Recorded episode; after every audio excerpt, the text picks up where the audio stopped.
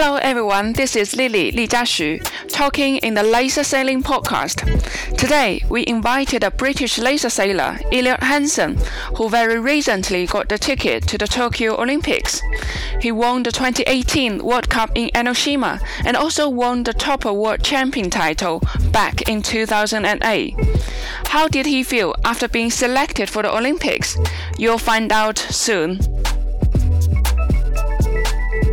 Hello, Elliot Hanson. Welcome to the Laser Sailing Podcast. Hello. Thanks for having me on here. So let's warm up with a few quick-fire questions. Are you ready? Yeah, I'm ready. 3, 2, 1. Cycling or running? Cycling. Cereal or bread? Bread. Coffee or tea? Coffee. Wavy or choppy conditions? Wavy. Strong current or shifty wind? Shifty wind. Manchester United or Liverpool? Easy. Manchester United every day. Optimist or Topper? Topper. Vendée Globe or the Ocean Race? Ocean Race. Beer or wine? Wine. Australia or Japanese laser boat? Australian. Mm-hmm. America or Australia accent? Oh, America. Computer games or watching movie? Movie. All right. After the warm-up questions, let's talk a little bit about the very latest news that in the RIA Dinky show earlier, you were officially announced as a representative for British Sailing Team in the laser class. When did you actually get the call? So I actually got a call the day after our World Championships finished. Probably wasn't the greatest kept secret that was a large part of our trials, although it could have actually stretched on further to the Princess Sophia regatta. But fortunately, I had a good enough event, and I got the call the next day. But there's usually a sort of period where appeals process and so on can take place. So it sort of took about a week to 2 weeks before the news went public. Do you mind to reveal who actually called you and what's your first reaction? Yeah, it was Mark Robinson, our new for this cycle Olympic team manager. Yeah. So he got the call, and I guess my in some ways I was expecting the decision, but you never quite know until it's been confirmed. So I think the main sort of first emotion for me was relief. Especially after I did get selected for the test event last summer, and unfortunately really underperformed, and a large part of our Olympic team actually got selected, and I was one of the ones from that summer that didn't. So that was quite hard at the time. And so I think a large part of it for me was relief. I heard from your teammates saying that you don't actually appear receiving a very good news, but instead, you're very calm. I'm generally quite level-headed, and I'm probably quite an intrinsic person, and I'll keep my emotions to myself a large part of the time. Did you tell your family and close friends immediately? The emotion I got was probably, just chatting to my parents. I kind of feel like they've been the guys who've been on that journey with me since sort of day one, traveling around the UK and around Europe and so on. And, they're the guys that you sort of speak to on the good days and the bad days. So, that was probably the highlight for me in terms of that. As you mentioned, it's a relief that the selection was over earlier before Parma, but actually you already got the opportunity to seal it last year during the test event, which is the 2019 Ready Steady Tokyo, but you only finished the 22nd. Could you tell us what happened by then? There was various factors which sort of led to me not sort of performing at that event, and the main one for me is that kind of stems all the way back to my injury from my ankle, which I did in February 2018. And from that moment onwards, with the rehab and then getting back into the boat, trying to catch up with the other guys, the other British laser sailors, because selection was around the corner. I kind of hadn't had a break, and I really invested a lot of my energy sort of mentally and physically for getting selection for that test event. And the summary of it is I kind of got to Japan last summer, and I was really fried. which, you know, I kind of had before, but nowhere near to that extent. And yeah, there was a couple of other reasons which, you know, didn't play to my strengths. But yeah, that was the main one, is that as a sailor and as an athlete, I quite like to be quite fresh, which maybe answers why when I get injured, I come back and I'm often sailing better than before I was injured. Since you raised these injury topics, can you sort of review back with our listeners how challenging and how difficult was it during that period of time? Yeah, it was hard. It was hard. You know, it wasn't my first major injury of the cycle. I'd had another one sailing the Extreme Sailing Series with the British Youth America's Cup campaign, and I'd had quite a serious knee injury then, which into 2018, and then bang, I did my ankle as well. So it's, in some ways, it was a double hit. It's the same with most adversity things. I think if you're strong enough on yourself to come back from it, but also if you have the team around you to come back from it, then quite often you come back a lot stronger and you learn a lot of lessons about, you know, yourself and what works for you. And in hindsight, those experiences for me have made me, you know, a better sailor today. So yeah, it was hard, but I kind of wouldn't change it looking back. So could you give us some more detailed examples how those period of time while recovering from injuries making you a better sailor, how you spend those times while couldn't sail and train properly? I mean, for the first 2 weeks of those injuries, I couldn't move. I was sort of sat isolated, whichever injury it was, ankle or knee, and, you know, just icing and strict instructions to sort of keep my leg up and get the swelling down. So you kind of get a lot of thinking time, and there's two ways to go about that. This sort of first one is to quite easily get quite downhearted and feel like you've got nothing to do, or you can, you know, use that time wisely. And I felt like I was able to do that, you know, use it wisely, and sort of built a lot of awareness about myself as a sailor and around my campaign, and was then able to come back with a lot clearer plan on really focusing on the things which were going to make the biggest difference to me. You know, there's always things everyone needs to do in their campaign, but it's about prioritising the ones, like I said, which will make the key difference. And so I felt like I was able to do that. Did you also spend some quiet time in watching videos and then reading some books related to sailing?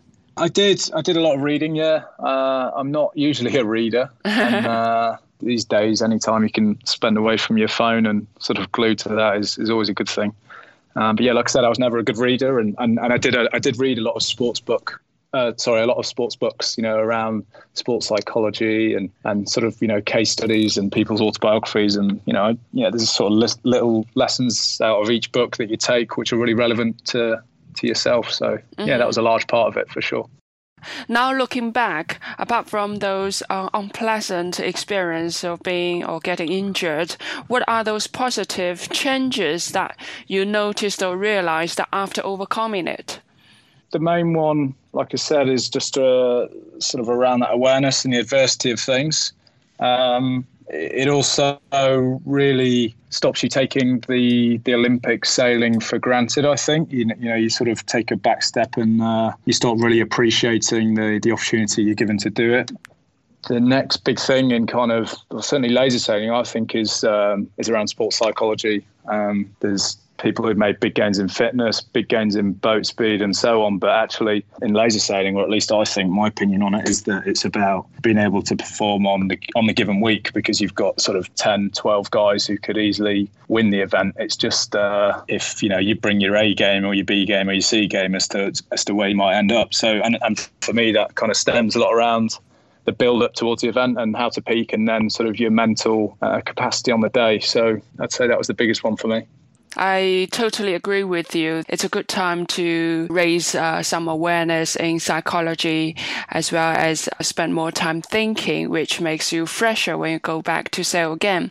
So now let's talk back to your current campaign, since after you've been selected to take part in the Tokyo Games.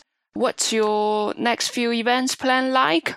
And will that be affected by the ever-increasing situation from coronavirus? Our plan was kind of the spring part of the year. We sort of got Palma with the Princess Sophia Regatta, and here's Olympic Week. So that part of the calendar sort of picks itself in terms of just looking for the best racing in Europe. So I'll look to do both of those events along with the other British guys. And then if we then work backwards, we've sort of got the Japan World Cup final, which I'll be doing as well as sort of the final warm-up before the games. Where it becomes a bit more vague is in May, where we did actually have a rough plan to be in Italy with Lake Garda and do some training there. With the current coronavirus, we're just sort of following advice from our own governing body and Team GB. So just sitting on the fence for now, and we'll just look to make the best of the situation and get the most out of May that we can. Assuming that the Olympics will be held in time, will you make 2 or 3 trips to Japan? 2 trips for me. It's just sort of lessons that I've learned about myself, but also that I've been fortunate enough to spend a lot of time out there already over the last 2 summers. Last summer, again, sort of silver lining of being a little bit burnt out, but I actually spent 6 weeks there. So I felt like I've done a lot of sailing there already, and I was also there the summer before. So I kind of feel like I've got a good understanding of the conditions. And for me, it will be just more about peaking for the end of July with the games and getting that build-up right and turning up with my A game. If I ask you to say one thing, what do you feel you need to improve the most leading into the Olympics? Yeah, difficult question. Generally, I don't have any major weaknesses across the conditions or wind strengths and so on. It doesn't leave me any obvious areas, but at the same time, it would be quite nice to develop some sort of super strengths with Tokyo conditions in mind. So I have to wait and see on that one. I think the main one that I really struggled with last year was, I did struggle with the heat. Better plan in place for dealing with that. I tend to sort of pride myself in being as fit as I can when racing. I just think you can never really be too fit, because the more fit you are, then it sort of frees up a lot of your mental capacity to make better decisions on the race course. So yeah, I'd say if I can get those 2 right, then I'll be in a happy place. Yeah. And apart from improving yourself, who would you say are your main rivals during the games? Like I've said, there's been sort of, I don't know how many guys have won major regattas, this cycle, but there's some obvious sort of standouts. And, you look about Matt Wern, for example, has had to beat Tom, who was the reigning Olympic and world champion at the time, just to qualify. And then you've got previous medalists with Pav and Tonshi. And then you've also got the sort of Scandinavian training group who are always snapping at the heels with Germans, Norwegians, Swedes, etc. And then obviously Sam, who I think's also just been selected as the bronze medalist. So yeah, it's really hard to say, and I do think it will depend totally on the week that we get and who can deal with the different distractions that we get at the games to a normal regatta. Yeah, we can see how competitive the Laser fleet is. And apart from the fleet internationally, also within your team, you have a quite competitive teammates as well. After the announcement of the selection, will you have the same group of people training with you, or there will be some changes? I think I'm still going to be lucky enough to have most of the guys involved, which is, kind of is a natural progression, and that we all get on so well, and everyone's still looking to improve, and yeah, so I'm quite fortunate. So Lorenzo and Mickey will be sailing a full calendar this season and be my training partners. Nick, I think, is going to take a little break for now, is my understanding, and sort of weigh up his options. I have to wait and see a full chat with him. Great experience in Nick, and personally, I'd love to have him involved with helping me out, and if it's not sailing, then even from using his keen eye from the coach boat. For all those teammates you've mentioned, obviously Mickey, Lorenzo and Jack, they are your generation, whereas Nick Thompson is slightly older than you. What's the difference between the relationship of your peers compared with Nick? Not as big as you'd think. I've been really good friends with Nick for a long time when I started training with him in the build-up to Rio games. So I spent a lot of time sort of sharing hotel rooms and, with Nick. And in fact, we've been on several holidays together, and generally we get on very, very well. There's obviously a slight age gap there, but it's never, as Laser sailors, as you'll probably know, we're all kind of a similar breed of human beings. So a few years age difference doesn't seem to make a difference. Yeah. What would you say you've learned the most from him over the years? Yeah, the most from Nick. He's always had an incredible work ethic, I'd say, would be the first one that jumped to my mind. He's also, I think, very, very good at getting the right balance between laser sailing and life outside of that. You know, he's always a very sociable guy, and, you know, it's probably something I've learned from him is that, you know, if I feel like I start to get burnt out, I look at Nick and he's very good at sort of switching off during regattas or, you know, socialising with friends and that sort of thing. And yeah, you know, he's one of those guys that has sort of performed at the very top of laser sailing for so many years, which, you know, I don't think is that easy to do. And you speak to any of the guys who are sort of 30 plus years old and, you know, the likes of Nick have, you know, they've been, I mean, Nick, for example, has been medaling at World Championships since I think the age of about 22 or 23, which, you know, is seriously impressive. So yeah, it's just that relentless pursuit of staying at the top, I think, is something to really be in awe of. Yeah, we hope that Nick can come back to sail after some time off. And then after talking about your teammates, could you introduce a little bit about your coach, Chris Guys, who's been coaching the British Laser team for many, many years? Yeah, so as you know, you've probably known Chris longer than I have, which is, yeah, a strange dynamic. But, yeah, Chris is, you know, so I've got a wealth of experience in laser sailing, but also at the Olympics. I don't know if he was involved in the Sydney Games, but he certainly was. Athens. Yeah, he's certainly Paul Goodison's coach in Athens in 2004. So, and he's been around since. So it's obviously great to have that experience. It's a really hard job that Chris has had, I guess. He's had to maintain himself as a sort of neutral during the whole of our trials and throughout the whole of our cycle, whilst he's got sort of 4 or 5 guys who are really snapping and, you know, trying to beat each other, but also the rest of the world. So, yeah, I'm sure it's a nice job to have, but also, you know, a very difficult one. Mm-hmm. What would you say is his biggest strength, or what does he attract you the most as a coach? His biggest strength, I would say, you know, I've mentioned his experience, but he's very level-headed, I would say. I don't think I've ever seen him sort of, he doesn't have emotional highs or lows, I think. So when the pressure comes on, or it's quite a reassuring thing to have on the rib, is that you're kind of going to get the facts and nothing more and nothing less. Yeah, I'd say that's one of his main characteristics. Yeah. Could you give us some examples? What would he normally say to you after you sailed a bad race or so? Yeah, he's got a lot. He's got a lot of catchphrases, which I'm sure the other laser sailors will hear around the boat park. And he likes to keep a light-hearted, you know, twist on it. I don't know if that's to try and keep us entertained or himself at times, but I mean, his last comment as you sail away for the 5-minute gun of the start of a laser race will be full speed just behind the line. And can we talk a little bit about your past? I saw that you started sailing at the age of 8. Yeah, around the age of 8. Yeah, that's right. What kind of occasion did you start? I actually learnt to sail with my grandparents in Anglesey, which is northwest Wales. I used to have a little caravan there and sort of go on holiday with them during the summer. So I learnt to sail there in Charter Bay. And then obviously that was only summer. And then I joined my local sailing club, which is Reedsmere Sailing Club, which I still sail and represent with today. And that's a very, very small little lake at home in Cheshire. So I guess I actually traditionally grew up as a pond sailor or lake sailor. So you know, spent a lot of time sort of doing the lakes, the series on the lakes and the junior squads around there. And then you sailed Optimist to start with, or?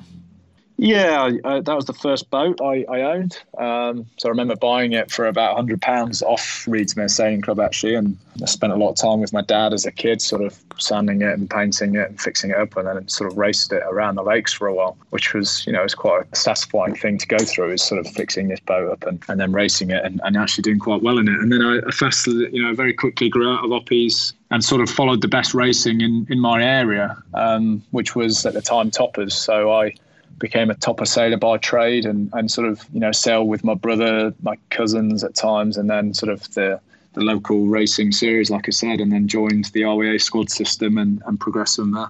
What would you say are the differences between Opti and topper sailing? Because I quite often heard the questions about, oh, whether Opti is better or topper. It's hard. I remember when I got into the Laser 4.7 squad, and that was kind of the first time that you'd get the blend of those two classes. So you'd have the Opti sailors coming in and the Topper sailors coming in. And there wasn't a huge difference, you know, you sort of meet each other and so on. But the one thing I do remember is that the Topper sailors sort of took to windy sailing quicker, but also downwind sailing quicker. So I think there's more options in a Topper to learn those downwind dynamic skills earlier than in an oppie where, you know, it's very slow boat and you've probably got more time to, it's just sort of thinking. So yeah, that's what I'd say. But I think ultimately it doesn't matter. I think the main important thing is to just go with the best racing that's close to home. So, you're not having to travel around too much, but you're getting those decision-making processes ingrained more often. You also have a Topper World Champion under your belt. Tell us about that experience. Yeah, so that was my last year in a Topper, 2008. Quite some time ago now, but still quite a fond memory. You know, I always looked up to... You know, when I was sort of 10 years old, to these guys that had won the Topper World Championships, you know, that's the sort of pathway that I wanted to follow. So, yeah, it was a great experience over in Tralee and sort of my first major win, although it's not the most internationally renowned class in the world. It was still, you know, an event that everyone who sailed the Topper always wanted to win. So, yeah, that was great. And any other good memories in your youth sailing? You know, I guess... The first thing which jumps to the front of my head is that even going back all the way to those Topper days, is that I was actually sailing with Lorenzo and Mickey and Jack and, you know, all these guys still. So I think that's my fondest memories, is that actually as a generation, we've sort of grown up sailing together and against each other and been really close and, you know, arguably pushed each other on to be much better sailors than we otherwise would have been if we were doing it alone. So that sounds to me a little bit like Ben Ansley's generation, when he has Ian Percy, for example, a group of very good people, sailors together, and then they just all sort of winning Olympic medals and being world champion. But the thing is that they have to be separate in different classes, otherwise they would just compete against each other. Yeah, that's right. And I do think it makes a difference in terms of the enjoyment of it as well. I mean, you know, these are some of my best friends that I'm fortunate enough to travel the world with, train with, you know, live with and have all those life experiences with. And yeah, we line up against each other, which is, you know, I guess a real test of our friendship. And don't get me wrong, you know, we have plenty of arguments on the water and, you know, really at it with each other. But, you know, quite often we actually live with each other during events and go for dinner with each other. And yeah, it's a really nice sort of culture and dynamic that we've managed to come away with, which, yeah, is really beneficial. After the Topper sailing, you changed to Laser 4.7, right? Were you already determined to go for standard, or you sort of also considered other classes? Because I saw photos of you sailing Finn and 49er. Yeah, I always had my heart set on the single-handed, quite like being in control of my own destiny and not having anyone else to blame. Also not having the boat to blame as well, with the one design aspect of a laser. Yeah, I have sailed other boats as well. And there was a time actually a couple of years ago where I was very serious about moving into a Finn, where, you know, I'd had trouble keeping my weight down and was finding it hard to do so in a laser. So I did weigh up my options. Fortunately, you know, with the Finn now being dropped and being sat where I am today, being selected, it's, you know, I'm very, very happy that I took this route. Yeah, and then I've sailed other classes as well, and you know, not in terms of a serious Olympic campaign, but just I always think the more boats you can sail and learn about sailing, then it's great, and you know, it keeps you fresh. But ultimately, you know, sailing is sailing, and pattern recognition and learning about rig setup in other boats and sailing with other people, I think, is very beneficial for your Olympic sailing. It's something I found when I did the Youth America's Cup as well, is that being a tactician and not helming, it was, you know, really good. It means you're sort of looking around and looking at wind patterns and tactical situations almost 100% of the time, rather than when you're laser sailing, you're focused on other things at the same time. So, yeah, I really felt that helped me and would recommend people doing a similar thing. Could you tell us a bit more about this Youth America's Cup thing? Because as you mentioned, you are not helming. And then what would you say you can benefit from those professional sailing circuits for your own Olympic campaign? Yeah, I'd definitely say so. And, you know, I'd yeah, I was background of a laser sailor, and I kind of think, you know, a laser sailor can do it then. I think anyone can, but also, I mean, if you look at the British America's Cup team, you've got two Finn sailors sort of spearheading that team. So people often say, oh, it's, you know, it's a fast boat. It's only for people who are with a fast boat background. Well, quite evidently, that's not true with, you've got Ben Ainsley, Giles Scott, Tom Slingsby, you know, kind of three of probably the biggest names in the America's Cup right now. So, you know, that's the first thing that I'd say. The second one, yeah, I wasn't helming for the Youth America's Cup. I did have a go at it, but ultimately Chris Taylor, he was doing a better job at steering a fast boat around the course, and I was arguably more suited to a tactical role, sort of sat next to him and helping from that side of things, which was great. And I think, you know, if there was one takeaway lesson from the whole experience, I'd say it was sort of the professionalism of being around a senior America's Cup team. So at the time we were sort of the understudy to Land Rover BAR, and just sort of being around the base and seeing those sailors and, you know, speaking to those sailors, asking questions, learning, and just seeing the whole operation of